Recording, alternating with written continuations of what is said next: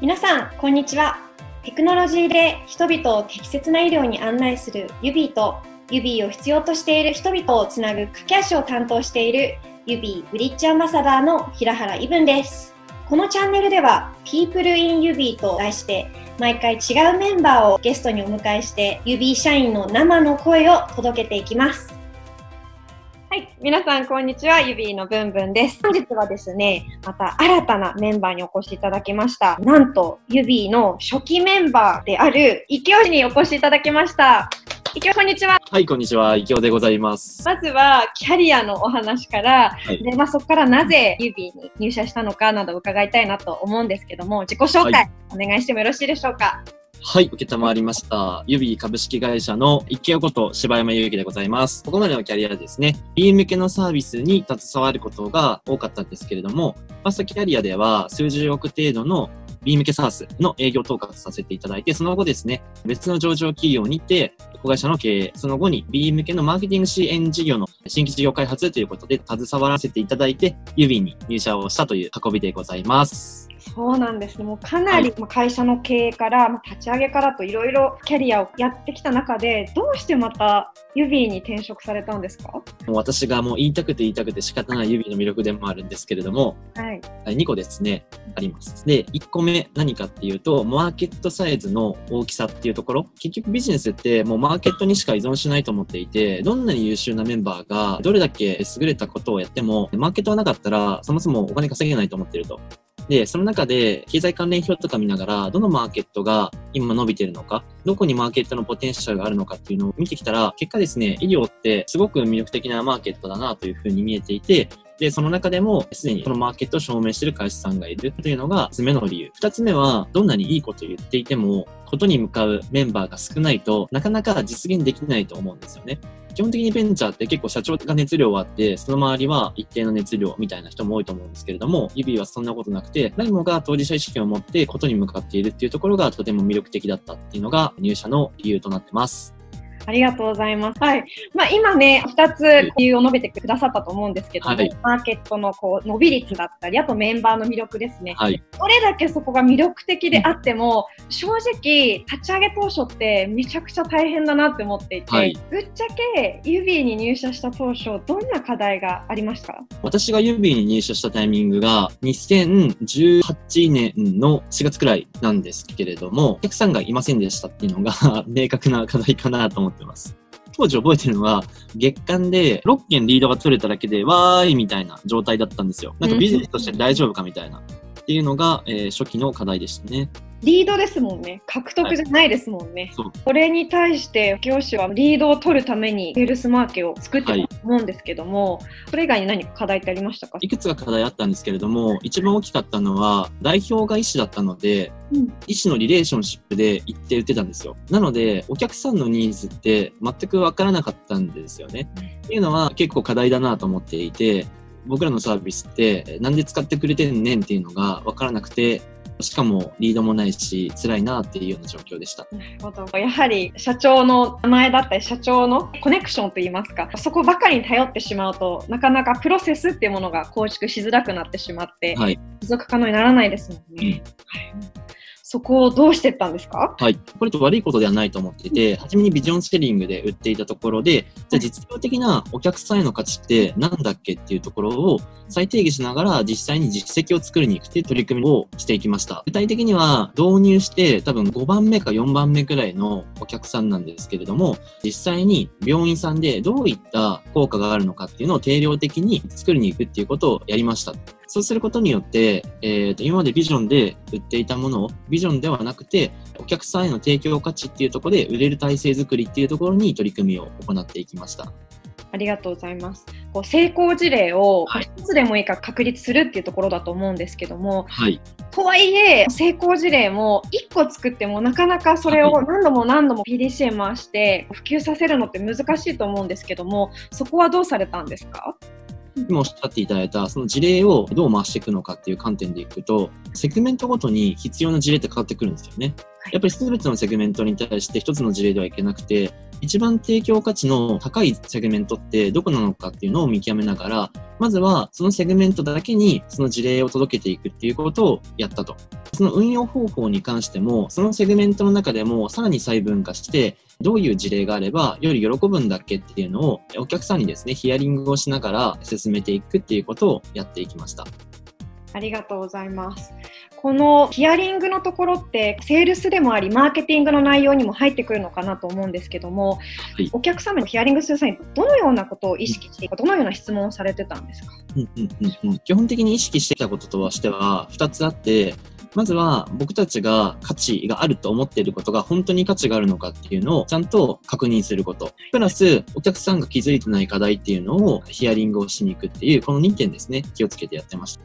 なので、初めに得られた果実、お客さんからの成果というものが、本当に他のお客さんにとっても価値があるのかわからないっていう状態だったので、まずはそこを確認する作業。でかつ、それ以外の果実を得るために、どういったコミュニケーションをしていけばいいのか、プロダクト開発をしに行けばいいのかっていうところを注力したと。こんな流れでございます。ありがとうございます。コアな部分をまず明確にして、で、それ以外にアドオンできるものって何なのかっていうのをセールスマーケしながら培っていったような形なんですね。おっしゃる通りです。はい。ありがとうございます。最初の頃って少ないメンバーでそれを運営していかなきゃいけないと思うんですけども、例えばコストだったりってかなりかかるのかなって思うんですけども、そこの検証だったり、あとそこに対してどうリソースを投資しようかとか、そこはどういうふうに構築されてたんですか？これ多分人のリソースと、あの、マーケティングのお金のリソースと2つあると思っていて、それはミニマムのコストで検証できる状態をいかに早く実現するのかっていうのが結構大事だと思ってました。これどういうことかっていうと、マーケティングとかだと結構ベンチャーよくありがちなのが、資金とか調達すると、マーケティング費用いっぱいあります。で、使うところがなくなります。なんで一旦いろんなものをとりあえずやってみるみたいなことを結構やりがちなんだけれど、本当にマーケティングチャンネルの中で検証したいのって何か？それって、マックスベッドしなくても、ミニマムベッドでリターンが計測できれば、ただそこに資産を増やせばいいだけなので、その検証を早くいかにやるのかっていうところが大事だったのかなと思ってました。なので、マーケティングのチャンネルをおしなべていって、その中で一番ポテンシャルがあるところ、で、そのミニマムの検証ロットってどうやって検証できるのかっていうところを設計して、それを検証しきって、可能性が高いところにリソースを投下していくっていうような作業になります。ありがとうございます。チャンネルを特定して、で、それを早く回して、で、そこに成功事例出たところに対して多く投資していく、うん、そういったような形で回していったんですね。おっしゃる通りです。はいありがとうございます。とはいえね、なかなかこれを検証するのって難しいのかなと思うんですけども、ね、顧客によって全くジャーニーが違ったりもすると思うんですけども、ジャーニーに対してどういうふうに構築したのかだったり、そういったようなところもお聞かせいただけたら嬉しいです。セールスマーケ観点のところでいくと、さっきもお伝えしたように、セグメントごとによって、やっぱりお客さんの行動体験って全然違うんですよね。なので、そこはちゃんとセグメントごとに作っていきました。で、初期に関しては本当にリソースがなくて、プロダクトの開発できる余力もなかったので、一番価値提供できているところ、僕らで言うと、急性期病院と言われているような、業務効率化っていう観点で一番価値を提供できるセグメントに絞ってジャーニーっていうものを作りました。ジャーニーに関してはどうやって作ったかっていうと、もうすごくシンプルで、お客さんのところに聞きに行って、それを再現しながら、お客さんの数も増えてくるんで、それをどんどん増やしていって、抽象化するっていう作業をやっていきました。その中で何に価値を感じてくれてるんだっけっていうところと、コアにある価値、あとはこれなくてもいいよねっていうところを明確にしてって、価値ある部分に関して訴求を強くしていくというようなことをやってました。セールスに関してはもっと結構大変で、セールスのプロセスって正直初め3つくらいしか多分なかったんですよね。営業プロセスがあって、で、それをどうやって売り上げが満たせれるような状況まで作っていくのかっていうのをトライしていかなきゃいけなかったと。で、そこに関しては、一気に最強のプロセス作るのは無理だったんで、一個ずつどこが一番ボトルネックになってるのかっていうのを、ちゃんと仮説検証しながら進めていくっていう流れで進めてったんです。はい。本当にもう小さな情報を貯めてって、で、そこで正しかったことを回していくっていうことですよね。で、そこで広げていくっていう流れだったのかなって今聞いていて思いました。そうですね。はい。今、ノウハウっていうのを聞いたんですけども、まあ、具体例があるとより分かりやすいなと思っていて、はい、当時のこのセールスはどんなお客様がいて、その課題に対してどのように答えてって構築したのか事例をお聞かせいただけますか？はい、当時のセールスの問題っていうところでいくと、2個あって、1つ目の不確実性は、人ごとによって全然やり方がバラバラでした。なので、誰が営業に行くのかによって、成果が見込めないっていう状態にあったんですね。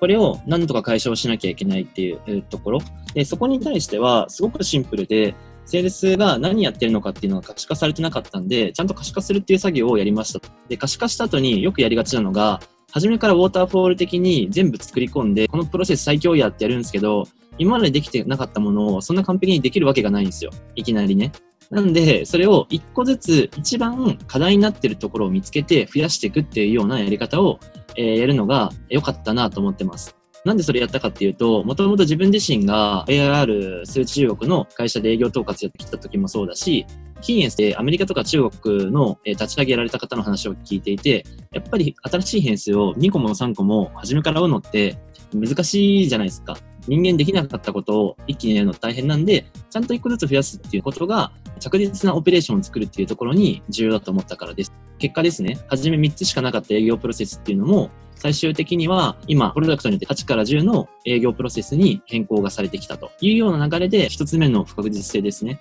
セールスの俗人的になっている営業プロセスっていうものを固めにいくっていうのをやりました。なかなかね、そこって大企業とかでもよくあると思うんですけども、いわゆるセールスのプロセスが構築されてないところって、本当に俗人的になってしまって、もうその売れてる営業をそこに置けばいいやみたいな感じになって、結局もうそこだけ売れてしまう。で、それ以外はなあなあになってしまって、不確実性がどんどんどんどん高まってしまうなと思ったんですけども、まあ、池尾さんおっしゃってたように、スモールステップをどんどん踏んでって、で、そのステップに対してきちんとコミットするっていうところが、あの、最強のセールスを作る秘訣なんだなと思いました。で、二つ目のところでいくと、俗人的だったものが俗人的じゃなくて、誰もが同じようなパフォーマンスを一定出るようになってくると、結構ありがちなのが営業価格すればいいやっていうところで、じゃあ、ちゃんと管理しましょうねっていうのをやっていくんですけれども、そのタイミングで実は見落としがちなのが、マーケティングとの連携ってうまくできてないところって大いにあるなと思っていて、本来はちゃんとマーケティングと連携しながらセールス活動ってやらなきゃいけない。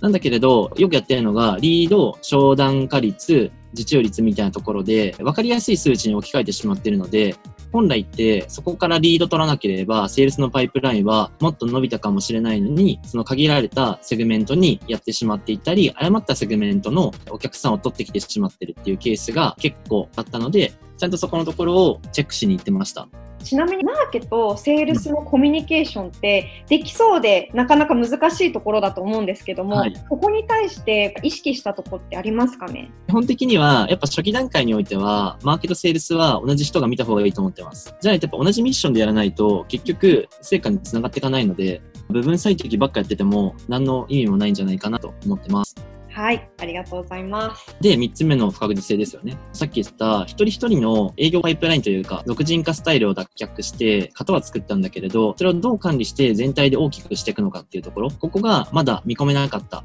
っていうのも、当初は月次でどれくらいの導入数できるかって一切見込めてなかったんですよね。だから、月末くらいになると、みんなに今どれくらいの状況ですか？受注何件できそうですかっていうのを、もう鬼のようにヒアリングする。で、10時過ぎとか23時からミーティング始まるみたいな。で、そうならないようにちゃんと見立てができるパイプラインを作りました。これパイプラインを作るときに大事なのが、営業って基本的にはデータをちゃんと入力できない人たちがめちゃくちゃ多いんですよね。僕自身、ファーストキャリアの時、セールスフォースってほぼ入力してなくて、とりあえずフェーズ動かすだけとか、中身書かないみたいなのがあって、そうやってると後で全然分析できないんですよね。なんで、正しい形でどういうデータを貯めていくことが組織にとって価値があるのか、セールスの基盤を作る、プロダクトの基盤を作るっていう観点で、営業メンバーが意識をしながらデータを貯めていくっていう習慣がどう作れるかみたいなところが結構苦労したポイントになってます。いやもう私も営業やってた時も全然入力したくなくって苦でしたね。入力する時間があったら現場に行きたいって思ってたんですけどもはい、もう逆にそれをルーティン化できるために何を意識したんですか？これは2つあってオペレーションをどんなに作り込んでもやらないんですよ。なので、正しい人たちっていうのを採用するっていうところを初期に設計に入れてました。なので、起きてほしくないことから逆算して、この組織の設計っていうのを作り込んできたんですけれども、入力するためには、どういう人が欲しいんだっけっていうところと、これもまたさっきのセールスのプロセスの改善と一緒で、一気に全ての項目を全部埋めてくれっていうのは、やっぱできないんですよね。なので、セールスのプロセスの確実性を潰すっていう観点で、どこがボトルネックになってるのか、そのボトルネックを潰すために、今一番必要な情報って何かっていうところをちゃんと定義して、一個ずつ入力してもらう項目を増やしていくっていうのを取り組んでいた。確かにそういうふうに1個とか2個とかだったら自分ができることをやってて家事もそうだと思うんですけども、まあ、まずは例えばお皿洗いじゃないんですけどじゃあ次それできたらこれねみたいな形で少しずつ増やしていったってことですね。まさにおっしゃる通りです。はい、でお皿洗いもお皿洗いだけやってねって言ってフィードバックがかからないと誰もやらないんですよね。別に汚れ残ってて油残ってても一応お皿洗いはやってるやんってなってしまうんでそこに対して、これちょっとドラスティックかもしれないですけれども、僕自身が全ての商談案件見てたんですよ、実は。で、入力内容が薄いやつに関しては全部コメント。ちゃんとコメントされることによってフィードバック機構がかかるんで、そういう仕組みさえあれば営業もみんな学習がされていくっていうところで、そこが健全化されたタイミングで他の人にその役割をパスしていくっていうことをやってきました。なるほど。ディテールにきちんと着目して、そこに対してオーバーコミュニケーションを取るっていうところですね。はい。ありがとうございます。スタートアップとか最初の頃って、セールスもドアノックした数だけ成功があるっていう形で進むと思うんですけども、はい、今日のお話を聞いて改めて、セールスもドアノックだけではなくってきちんとプロセスを構築する。で、そこから検証を通じて、どんどんどんどん普及していくっていうところをかなり学べました。そんなね、セールスマーケの大先生である池尾から最後、セールスマーケの成功を一言で表すと何かをお願いしたいんですけども、どうでしょう？でも本当にこれ究極の顧客理解だと思っていて、顧客理解して顧客が求めているものを提供しましょうだけだと思ってます。それに対するコミュニケーション設計しましょうっていうところで、ただそれがセールスがしていくと。なんで、顧客理解が全てだし、それやらなかったら短期的にビジネスってシュリンクしていくと思ってます。客を知れと、顧客を知らない限り、ビジネスの成功はないぞということですね。だと思ってます。はい。じゃあ、こんな感じで今日はやりたいと思います。ゲストに、今日にお越しいただきました。今日ありがとうございました。はい、ありがとうございます。